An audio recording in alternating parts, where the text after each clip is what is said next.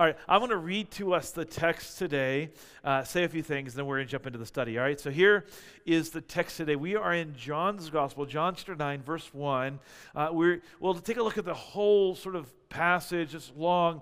Uh, it's a story of a, ma- a man who was blind that Jesus heals, but it also illustrates the nature of Christ's kingdom and the king that he, the, the kingdom that he came to bring. All right, here we are. Here's the passage. As he passed by, as Jesus passed by, he saw a man blind from birth. And his disciples asked him, Rabbi, who sinned, this man or his parents, that he was born blind? And Jesus answered, It was not that this man sinned or his parents, but that the works of God might be displayed in him. We must work the works of him who sent me while it is day. Night is coming when no one can work. As long as I am the light, as long as I'm in the world, I am the light of the world. Having said these things, he spit on the ground and made mud with the saliva, and then he anointed the man's eyes with the mud, and said to him, Go wash in the pool of Siloam, which means sent.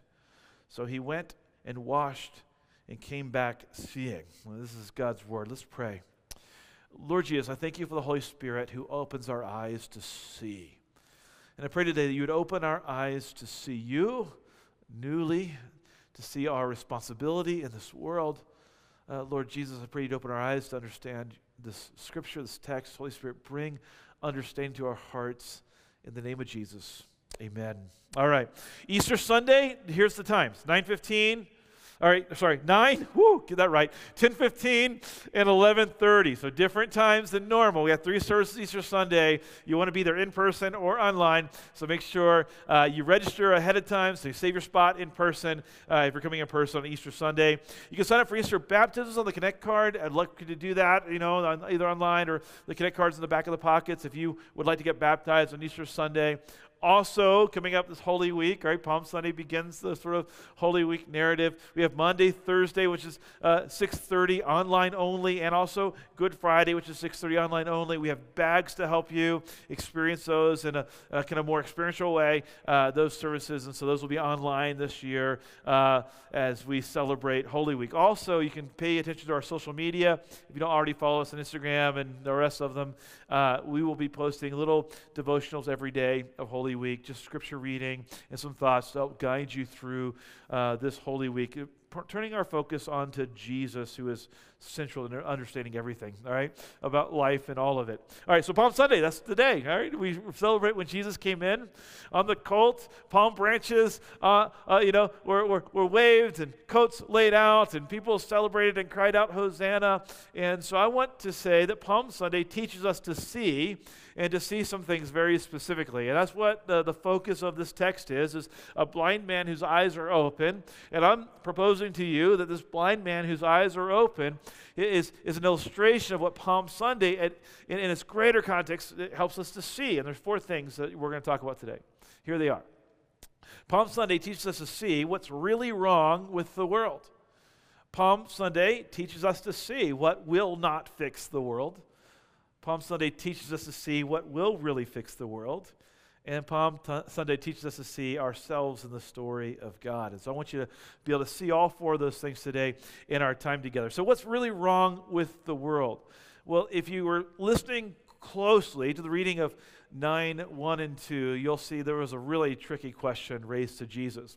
And I like that the scripture is unafraid to raise complicated questions. I mean, the Bible just isn't afraid to raise the really challenging questions. When we first started New City 11 years ago, we used to have a sign at the entrance of every service that just said, a safe place to ask questions. All right? So if you're a skeptic and, and you're kind of on the edge of faith and you're like, I don't know about all this Jesus stuff, that's okay. Really, it truly is okay for you to be around uh, New City in this way because, you know, we, we really want to entertain the tougher questions. And Jesus entertains the tougher questions. Look at verses 1 and 2. So he passed by, he saw a man blind from birth. And his disciples asked him, so these are Jesus' followers. They're like, okay, Jesus, we want to understand the complicated things about life. Rabbi, who sinned, this man or his parents, that he was born blind? Why this pain for this man? Like, where, where is the sin connection to this man's pain? That seems to be a question that maybe many of us have wrestled with in our own lives. Like, why is this happening to me? And why this particular pain? And why this particular, you know, sort of story? Why this particular sickness or whatever, whatever? You fill in the blanks. Like, we all have like kind of these narratives, these storylines where we kind of go, what is the reason or the source of this particular pain? Uh, it's really interesting. At the time, rabbis were hotly debating this topic. Uh, could, if you were born like with a with you know some kind of you know blindness or some other you know sort of physical Ill, you know illness, was that because your parents were sinners, or the rabbis were discussing at the time. Is that because you sinned in the womb? Don't think about that too hard. But that was some the question at the time was, can you sin in the womb? And, and it was hotly debated. Or was God foreseeing that you would sin in the future and punishing you preemptively? And that was also a thinking of the time. And so they're asking this question of Jesus, going like, why does this man have blindness? What's going on? Now we, we think in these terms often in our you know, common everyday interactions with one another. Uh, uh, for example, is it true that you reap what you sow? Like we say that all the time. Like you reap what you sow. You know, what comes around goes around. You know, these are the kinds of phrases that we kind of toss around. And, and sometimes it's true, right? Sometimes it's true that you reap what you sow.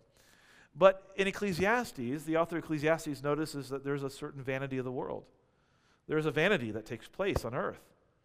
That, that there are righteous people to whom it happens according to the deeds of the wicked. And, and there are wicked people to whom it happens according to the deeds of the righteous. I said that this is also a vanity. Maybe you've observed this in life too, that there are some truly wicked people who seem to prosper in life. And it doesn't seem that what goes around doesn't seem to come around. And it doesn't seem that you reap what you sow. And they're sowing all kinds of, you know, sinful things. And they seem life seems to be going well for them. And maybe you've seen people who are righteous relatively. They're good people and bad things happen to good people. And you go, what's going on? Why is this good person experiencing all these bad things? I thought you reap what you sow and what goes around comes around. Why this pain for this person? I got to play uh, golf with uh, yesterday with my son Micah, and we got to go out and hit some golf balls. And one of my favorite golf sayings, it's like one of my favorite. Like if you hit a good golf shot, uh, a golf a golfer will sometimes say to you, "Oh, that's good living right there." Like the idea is that you hit that good golf shot because you've been living good, and the golf gods have been, you know, have shown favor on you. Yeah, that's good living. You know, and we say things like that often in our common vernacular, like "You must have done something good to deserve this." When something good goes your way. And we tend to sort of connect. Like if something good goes my way, it's because I deserved it. I did something good. If something bad comes my way, then maybe I did something bad. And I deserved, you know, this bad thing. Or why did I deserve this? I didn't deserve this. And we have this sort of conversation about the things that happen in life. Again, the author of Ecclesiastes helps us here. Listen. Again, I saw that under the sun, the race is not to the swift, nor the battle to the strong, nor bread to the wise nor riches to the intelligent, nor favor to those with knowledge, but time and chance happen to them all. Doesn't it sometimes seem like life is a little random? Sometimes seem like things randomly happen to people, and it's not like it's not like something that is, you know, like you didn't deserve it. It just happened. It just randomly happened, randomly good or randomly bad. And it seems like sometimes like life is pretty unpredictable. But we know that life is not all random that there is causality. Like there is causality. Galatians teaches this in Galatians 4. So, what you read in Galatians 4 is the Apostle Paul saying there is a principle that you reap what you sow. Do not be deceived, he says. God is not mocked. For whatever one sows, that will he also reap. Oh boy, it feels like this is getting really complicated. Is your brain hurting a little bit? It's like, okay, life is kind of random, and, and sometimes you don't reap what you sow, and sometimes righteous people, you know, prosper, and sometimes, you know, uh, or, or, or, don't prosper, and sometimes, you know, wicked people prosper, and, and then, then you go, but there are some principles here, like you do reap what you sow. For the one who sows to his own flesh will from the flesh reap corruption, and, but the one who sows from the Spirit will from the Spirit reap eternal life. That there is a there is a sowing and reaping principle. Like you sow from the flesh, self centered desire, things will, will happen. There, there's some negative consequences to fleshly living. There's negative con- consequences to alcoholism. There's negative consequences to pornography addiction. There's negative consequences to fill in the blank, whatever the sin is, the struggle is. Like there's negative, you, you reap from the Spirit, God centered, others centered. There, there are some positive things that come with that along the way, including eternal life. Sin, sin does have both temporal and eternal consequences. Like sin, sin, sin is consequential, right? For the wages of sin is death, the free gift of God is eternal life through Christ Jesus our Lord. Like sin is consequential. The Bible says there are consequences to the, reality of sin in the world. Uh, but there also there are injustices experienced in the randomness and unpredictability of the world because of the curse of sin in a general sense. And so here's kind of getting at the answer. So this man born blind, is it because of his sin or his parents' sin? Well, it, it is because of sin, but not necessarily because of his sin or his parents' sin. Because pain is not always related to your personal sin, but it is always related to the presence of sin. Because the world is under a curse. In the words of the Apostle Paul in Romans 8:21, it's under bondage. It's like it's under bondage to corruption. It's under bondage to decay. So why does cancer happen and why is it sometimes so random and it doesn't, you know, cancer doesn't just strike people who deserve it, right? I mean, cancer is like, you know, it happens. Why does COVID happen? Why, why, you know, why, why sickness? Why illness? Why blindness? Because sin's in the world and the world's dying. And the world's dying. Why? Because of sin in the world. And Jesus has come to address that issue that you cannot address on your own. See, pain is a product of sin in a general sense, and sin is a problem we cannot fix. Like if you could live the perfect life and you could overcome sin and you could resist the temptation, like Jesus wouldn't have to left heaven and come to earth for you. The way the Apostle Paul says in Ephesians 2 5 is that we are dead in our trespasses, like incapable dead in our trespasses and sins, incapable. But God has made us alive through grace. Like he, he did what we were incapable. We could not raise ourselves from the dead, but Christ, what did He do? He lived the life that we could not live. He died the death that we should have died. He was buried in the grave. He rose again, and He overcame death. He overcame sin. That's why in Acts 4:12 the Bible says there's salvation and no one else. No one else. There is no other name but the name of Jesus that you can be saved. Jesus, Him, him alone. Salvation and, and no one else. And so that brings us to Palm Sunday. Uh, on Palm Sunday, Jesus comes riding in on the colt, coats are laid on the ground, palm branches are waving. And Jesus sees the city, and this is what happens to Jesus. He weeps over a people who cannot see the solution because they haven't adequately identified the problem. You see, they think the problem is that they're not in earthly power. They think the problem is that they don't have a king uh, to help them overcome, you know, the, their Roman oppressors. And they, they feel like their problem is primarily a physical problem. In fact, you'll see in our text in a few minutes that, that the problem being addressed in, in, in, in John chapter 9 isn't a man's blindness physically, but the blindness of the Pharisees spiritually. And the problem isn't primarily a physical problem, but a spiritual problem. You'll see it in Luke 19. And when Jesus drew near and he saw the city, listen, he wept over it. He wept over it. He said, Oh, Jerusalem, Jerusalem, how long to gather you as a mother hen gathers her chicks beneath her wings. Or in Luke's passage, he says, Would that you even had known on this day the things that make for peace, but now they are hidden from your eyes.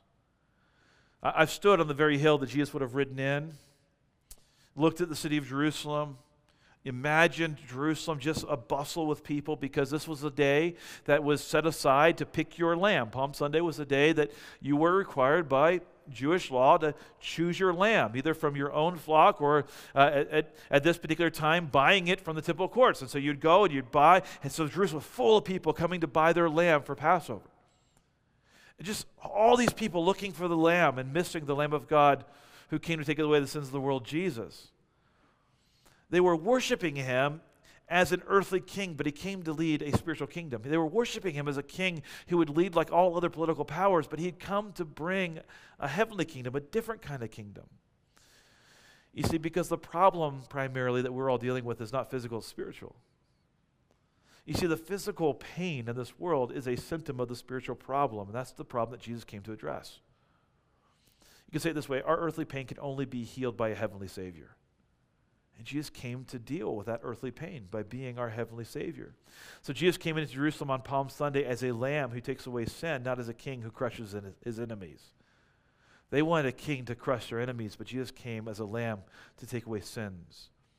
So when Jesus comes for his baptism in John 1, John the Baptist sees Jesus and he says, Behold, the Lamb of God who takes away the sins of the world. He identified him right away. This is who he is.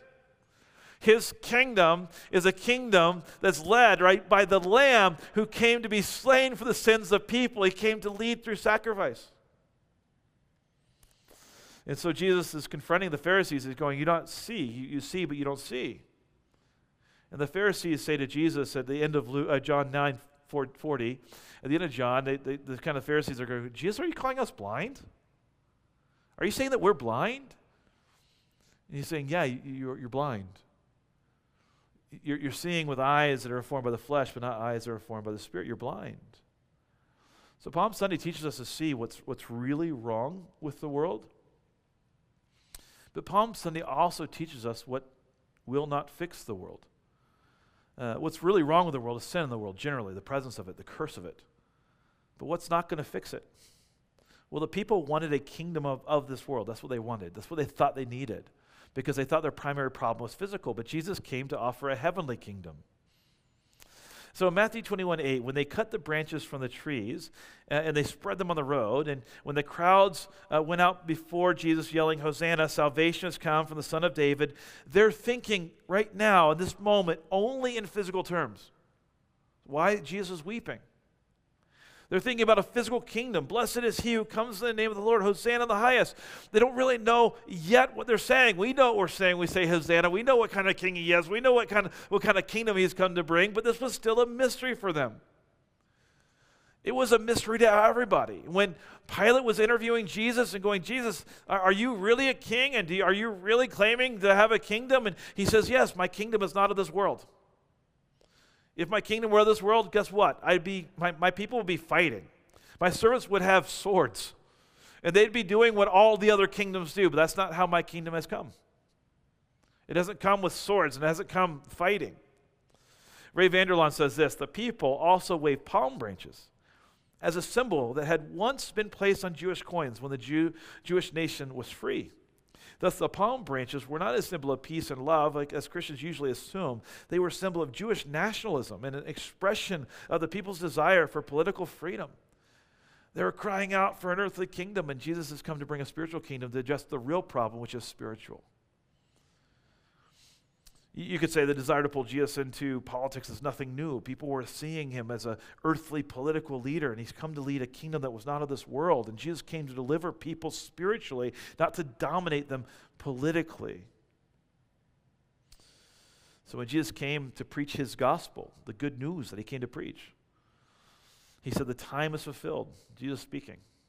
The kingdom of God's at hand. My kingdom's here. It's present.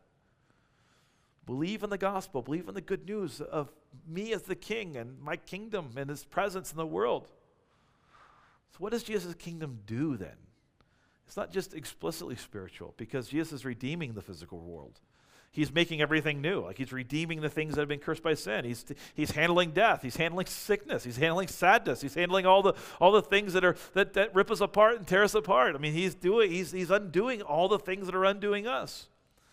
So the kingdom of Jesus, well, it brings healing. It brings healing. And so when Jesus comes on the scene, listen, when Jesus comes on the scene and he's preaching his first message, he doesn't do anything by accident. And in Luke chapter 4, Jesus preaches in Nazareth. And I stood in proximity in Nazareth where this moment happened. And I, have thought about this over, over and over and over again. Jesus is going, you know, the scroll of Isaiah is handed to Jesus. It could have been any, it could have been any passage, but God's sovereign. He's good. This is the passage. This is what's recorded. Jesus saying, I want to give you the essence of my kingdom. What my kingdom is about. What my kingdom is about doing.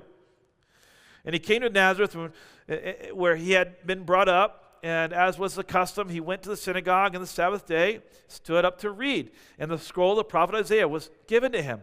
And he unrolled the scroll and found the place where it is written, The Spirit of the Lord is upon me. Listen to what he says because he has anointed me to proclaim good news to the poor. He has sent me to proclaim liberty to the captives and, reco- oh, here it is, recovery of sight to the blind, to set at liberty those who are oppressed, to proclaim the year of the Lord's favor.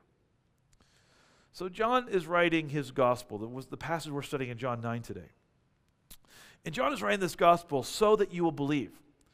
And he's he's, he's, he's chosen these particular signs so you could know what to believe and how to believe about Jesus. And this is the sixth of the signs in John's gospel. And he's putting on display this idea of Jesus healing the blind man because it's pointing back to this kingdom reality of Jesus. And healing is how Jesus puts on display his kingdom realities, how he does it. Or to come back to our text today, Jesus says, okay, the question about this man's parents or his sin causing his sickness. He goes, I want, I want to, I want to talk to you not about that particular you know, problem. I want to talk to you about the real solution that I've come to bring. He says it was not that the man sinned or his parents. But I want to tell you what, what's going to happen, how I'm going to bring purpose to this pain, how I'm going to bring purpose out of this sickness and this illness. It was not that this man sinned or his parents, but that the works of God, the work of God, might be displayed in him. We must work the works of him who sent me while it is day. Night is coming when no one can work. As long as I'm in the world, I'm the light of the world, he says. Having said these things, he spit on the ground, he did the work. He made mud with saliva. He, he anointed the man's eyes with mud. And he, said to him, Go and wash in the pool of Siloam, which means sent, which is not coincidental. So he went and washed and came back seeing. And Jesus did work. Something we can learn about the work of Jesus is that Jesus is, is, is, is, right now in front of his disciples, but also the Pharisees are very inquisitive about what's going on because he healed this man on the Sabbath day. And this, this work is, is calling the question the irreligious nature of Jesus' ministry. And they're all kind of figuring out why are you working on the Sabbath and what's going on. And, and Jesus is just sort of putting on display the kingdom. That the kingdom of Jesus is not for the powerful, it's for the powerless. You, you could say that all throughout the ministry of Jesus is those who were most unlikely to receive him because they didn't have the religious pedigree were the most likely to receive him. All throughout the text, because those who are most aware of their need were most aware of Jesus and his ability to meet those needs. You know, when the the apostles were bickering about who was going to be right, who's going to be left in Jesus' kingdom, and who's going to be in charge, and who's going to be, you know, um, you know, when when he comes into his physical kingdom, that's how they're all thinking. When he comes into his physical kingdom, who's going to be like the generals, and who's going to be what and what, and, you know. And Jesus says, I, "You don't understand my kingdom. You see how the Gentiles they lord over people and they rule over them. He says, "It shall not be so among you, but whoever be great among you must be your servant. My my kingdom is different." It's on the side of the marginalized. It's on the side of the poor. It's on the side of the oppressed. it's on the side of the blind. And so the Pharisees, not understanding this, were, were blinded. But I think in, in this text, they're blinded by their own religion. Uh, all they can see is Jesus sort of bumping up against, and this is not biblical law, this is just sort of Pharisaical law, but bumping up against Pharisaical law, all the laws that are built upon the laws of God that said you could do this and you couldn't do this on the Sabbath. And they're just so bent out of shape about Jesus healing on the Sabbath, they can't recognize that the healing happened. They can't recognize that this man has been, has been healed from his blindness. And there seems to be zero interest in that and a whole lot of interest in who Jesus is and how he's disrupting the religious system. And Jesus said to the Pharisees, For judgment I came into the world, that those who do not see may see, and those who see may become blind. And some of the Pharisees near him heard these things and said to him, Are we blind? Are you, are you calling us blind, Jesus? and Jesus said to them, If you were blind, you would have no guilt, but now that you say we see, your guilt remains. It's kind of cryptic, you know, worded. What's, what's he getting at? Well, he's saying those who are, who are aware of their blindness are the ones who are equipped to see. It's the ones who think they see that are really blind. Another way of saying it is the, the more likely you are to trust in yourself, the less likely you are to trust in Jesus. The more likely you are to depend upon religion to save you, the less likely you are to depend upon Jesus to save you to say it slightly another way, the more self aware you become, the more likely you are to trust in Jesus. In other words, the more available you are to your own blindness, the more available you are to your own brokenness, the more available you are to your own hunger and your own thirst and your own poverty, uh, the more available you are to Jesus and how he does solve the needs that you really have. The blind man's testimony is a clue to this. In, in John 9:25, the blind man says, "You know what? what do you say about Jesus?" They're, they're, questioning him. By the way, in John 9, there's like all these interviews. There's an interview with his parents. There's interviews with him, and all these interviews they're going to find out what's up with Jesus, what's up with you, and what's up with this healing. And and the blind man goes, "One thing I do know, that though I was blind, now I see." Here's my testimony. Jesus came into my life, my eyes were opened. That's all I got. There's no complicated theology here. He's not going to give. Uh, he's not going to write a paper on the Trinity. Uh, he's not going to. He's not going to answer the question: Is Christ of the same substance or like substance of of God the Father? Like he just knows. I was blind and now I see, and Jesus rescued me. It's a very simple testimony. And what Palm Sunday is teaching us here is what's really wrong with the world. What's really wrong with the world is the spiritual problem. The spiritual problem is sin. Uh, what will not fix the world? Uh, the politics of the day and even religion. But what will really fix the world? what, what, what really is the answer? Well, salvation cannot be found in politics or religion, but salvation is found in Jesus and Him alone. Jesus and Him alone. As long as I am in the world, He says, I am the light of the world. I'm the light of the world. Bruce Milne says it this way He says, We can we can make sense of a dark world only by believing in the one who came to be the light of the world. And so when you come in contact with the pain of the world, you go, how do I make sense of this? You know, who sinned that this pain is in the world? And the only way you're going to make sense of anything is by coming into the light of the world who illumines our eyes, who opens our eyes, who awakens us. And so to say this, I want to say salvation is Saving faith is, is not about having all the right answers, it's about believing in the right person. This is, this is, I mean, this is really the answer. Many people who are, you know, skeptics really have a hard time sort of just taking that step across the line of faith because they feel like they got to have all their all their questions answered. And you know, if at some point those of us who walk by faith have realized that all of our questions aren't going to be answered.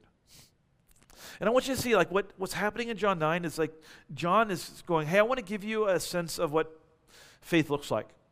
Here's how faith progresses.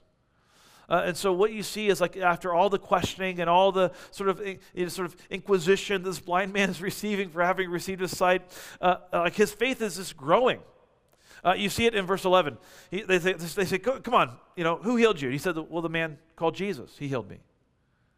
They come back again and they go, Well, what do you say about him? And he goes, He's a prophet.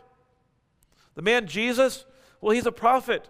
By the way, John wrote his gospel so you could believe, okay? And he's giving you here in John 9 a sort of an anatomy of belief, what saving faith looks like. And so he goes from Jesus healed me, he's a prophet. and then, then, then after some more inquisition, the man answers the Pharisees, why? Why? This, this is an amazing thing. You do not know where he comes from, yet he opened my eyes. And then a few, few verses later, he says, If this man were not from God, he could do nothing. At that, they said, Get out of here. and so he left, and Jesus finds him. And Jesus heard they had cast him out. And having found him, he said, Do you believe in the Son of Man? Now listen to his saving faith. Jesus says, Do you believe in the Son of Man? Do you believe in Jesus? Do you believe in me? He's not asking him to believe in a political system. He's not asking him to believe in a religion. He's asking him to believe in a person.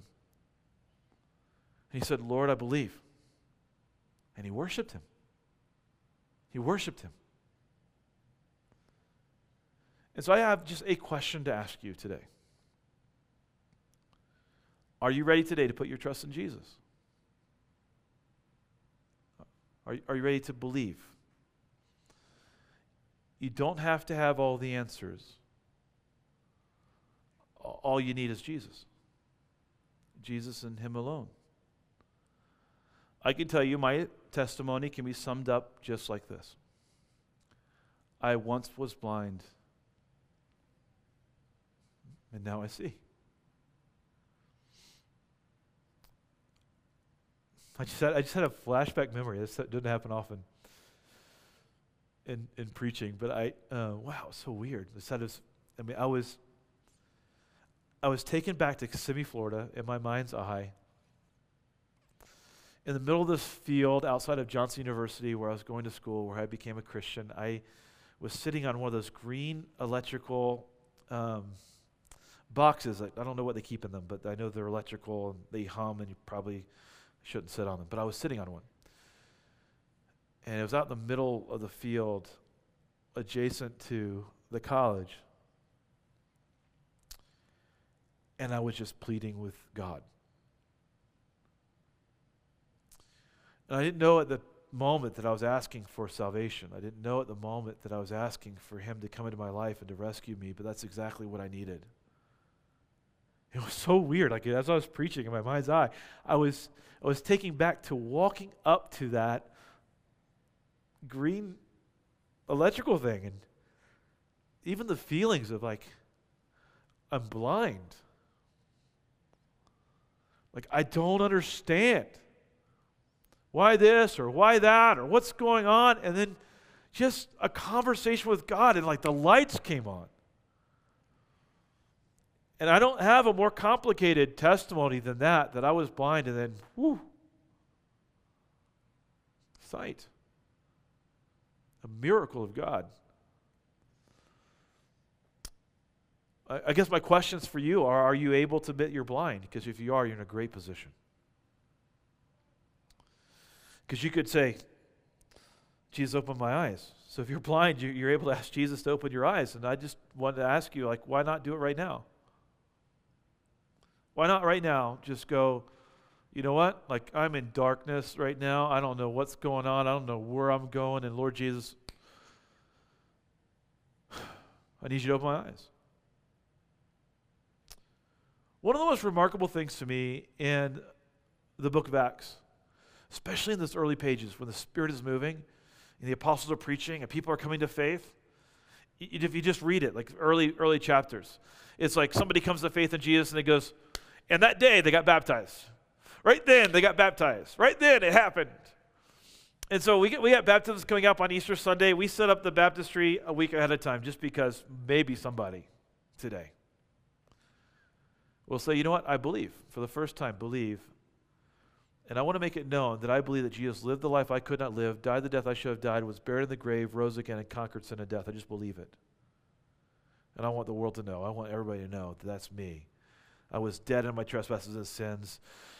My sins have been buried away with Jesus. I've risen to new life, and He's overcome my sin. The Ethiopian eunuch in Acts 8:36, he just sees water and he says to Philip, "Look, there's water. What keeps me from being baptized?" If that's you today, there's no reason for you to delay. Look, there's water. What keeps me from being baptized? You may not have come prepared, but we have clothes, we have shorts and towels and shirts and everything you would need if you wanted to get baptized today. Palm Sunday teaches us to see. To see what's really wrong with the world, to see what will not fix the world, to see what will really fix the world. It's sin. Religion and politics are not the answer. Jesus alone is the answer. And to see ourselves in the story of God. And I'll just tell you, because of my wiring and who I am, I got stuck on verse 4 and I circled and underlined in my journal this week and just was like, yep, I needed, I needed to hear that. Jesus says to his disciples, listen to what he says. We must work. We, we got to work. We must work the works of him who sent me while it is day, night is coming when no one can work. We must work. The works of Him who sent me. Bruce Milne says, in the larger sense, it anticipates the coming ages when the risen Lord would be at work in the world through His people, through there, he says there is urgency to be reckoned with. As the shortness of daylight stirs laborers to industry, that they may not be overtaken by the darkness of the night in the middle of their work. So, when we see that a short time of life is allotted to us, we should be ashamed of laziness and idleness.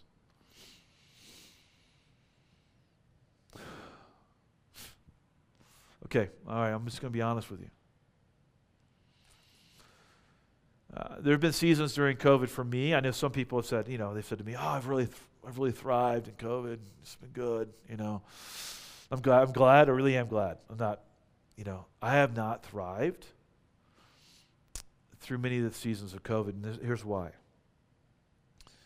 It, it, it really did hit me this week reading this, reading the text. I have work to do. My, my work, I'm a pastor. My work is people. That, that's the work. It's lost people, it's hurting people, it's broken people, it's the poor in our city, it's the marginalized, it's the immigrant. I have work, work to do. My work involves people. And being separate from people has been hard for me because my work is people. It's people. And I want to I want I want to, to invite you into some of what I feel. Because we started New City 11 years ago. Because people matter. Eternities matter. And Jesus is a Savior. And sin has consequences. And Christ has come to redeem sinners from sins. And I, I want to see sinners saved so bad. Because that's what Jesus wants. That's the work. And when He gave us the Holy Spirit, He gave us the Holy Spirit to witness. To Judea, to Jerusalem, Judea, the ends of the ages, like to witness. So I'm going to ask you a question. I really want you to think about it. Who's your one? Uh, here's what I mean by that. In Luke 15, Jesus gives some teaching to his disciples. He says to his disciples, I'm going to tell you some things about lost things. I'm going to tell you what God cares about the lost. He cares about the lost. He cares about the lost. He cares about lost. And the first of the three examples is an example of a shepherd who has 99 sheep and he leaves the 99 behind to go for the one because the lost one matters. And you, you see it in Luke 15 4. He says, Go after the one that is lost. Go after the one that's lost. So, my question to you is who's your one? Who, who in your home, who in your workplace, who in your neighborhood, who in your life, who, who, who is it that God has put in your life specifically that eternity, their, their eternity is in question because they don't know Jesus? Who is it that the Holy Spirit has burdened you with to say that's your one? It was so cool. Eh, eh, in an earlier service today, someone came into service and said, Hey, I brought my one today. And the one was just crying because the gospel is so good when you hear it. It's so good. When, when, you, when you really hear the gospel that you are not you know, alone in this world, that your pain does have purpose, that Christ has come to rescue people from pain, and that one day tears will be wiped away, that all the effects of sin are being undone by Christ, that He lived really the life that you couldn't live and offered you that life in exchange for your sinful life on the cross, and how He, he paid the penalty for every sin. He buried away, rose again, conquered it. Like, that's good news. And when you hear that good news and you, you go, wow, like I could be forgiven by God Himself because of the finished work of Jesus. That's good news. So, who's your one? Because, friends, we have work to do. We, we have work to do. And I'm determined, you know, coming out of this season of COVID, to set my mind to the work God has called me to do. And it's the work that He's called each one of us to do.